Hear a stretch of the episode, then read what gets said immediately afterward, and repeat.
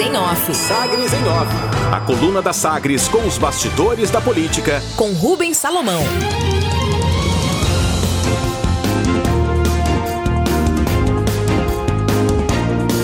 Nova emenda ao plano diretor estabelece regras para limitar a verticalização da cidade. A vereadora Ava Santiago, do PSDB, vai apresentar emenda para alterar os artigos 170, 174 e 181 do projeto de revisão do Plano Diretor de Goiânia e rever também mudanças que foram feitas nos trechos pela comissão mista. Esses artigos liberam o limite de altura e flexibilizam o controle de densidade das chamadas áreas adensáveis e também de desaceleração de densidade, e em projetos diferenciados de urbanização, o que vai intensificar a verticalização da cidade, especialmente em regiões já valorizadas pelo mercado, como o setor marista, por exemplo. A nova emenda vai ser apresentada no plenário da Câmara na retomada dos trabalhos em fevereiro e será votada na Comissão de Constituição e Justiça. A proposta de mudança segue apontamento definido na quarta reunião do grupo de trabalho, criado pela parlamentar neste mês para aprofundar o debate sobre a matéria. Participam mais de 100 pesquisadores, técnicos e líderes classistas e também da comunidade. Segundo a vereadora, com essa nova emenda, a intenção é assegurar condições para que o adensamento possa seguir regras técnicas de sustentabilidade que minimizam danos ambientais, como o consumo de energia e os impactos no subsolo, e também que favoreçam a mobilidade na cidade. Segundo ela, o texto original e a emenda permitem o adensamento sem limites, o que vai consolidar arranha-céus voltados unicamente ao interesse imobiliário, sem a preocupação com os prejuízos socioambientais desse formato de cidade. Quanto à altura das edificações, o artigo 174 do texto da Prefeitura, mantido pela comissão mista, determina que os imóveis não vão sofrer qualquer limitação.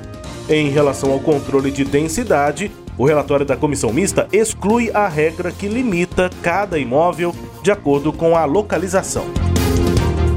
Regra sugerida, né? Nessa emenda que vai ser apresentada, as duas variáveis, altura e controle de densidade dos prédios, contribuem para evitar a verticalização desregrada. E a vereadora Ava Santiago ainda estuda qual a redação que vai propor, mas a expectativa é trabalhar com um regramento de 8 a 15 andares, esse é o tamanho dos prédios, e densidade que acomode de 200 a 400 pessoas por quadra. Essa deve ser a proposta apresentada nessa nova emenda. Os números seguem o que preconiza a literatura da área de urbanismo, que foi apresentada pelos técnicos no grupo de trabalho. A ideia é baseada ainda no conceito de sustentabilidade socioambiental, que varia de acordo com as características de cada região aqui em Goiânia. Saúde, situação do governador Ronaldo Caiado com febre controlada.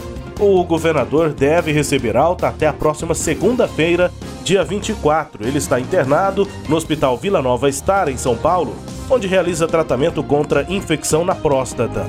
Em uma publicação nas redes sociais, no início da tarde desta sexta, Caiado disse que os médicos Ludmila Ajar e Miguel Sroji ampliaram a cobertura antibiótica e a febre que o governador tinha está controlada. Ele afirmou que continua fazendo uso de medicamentos e que os exames foram satisfatórios.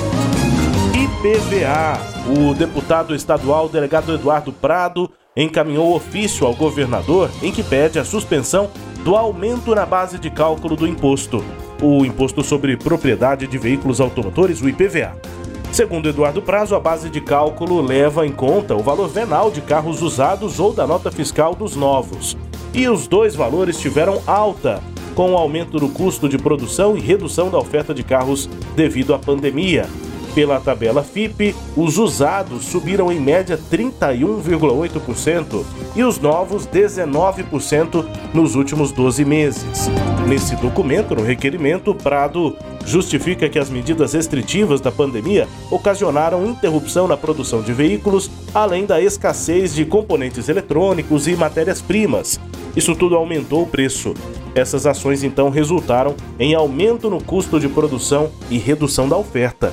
A intenção do deputado com esse pedido é que o Detran cobre o IPVA com base na média dos valores venais apurados pela FIP nos anos de 2019 e 2020.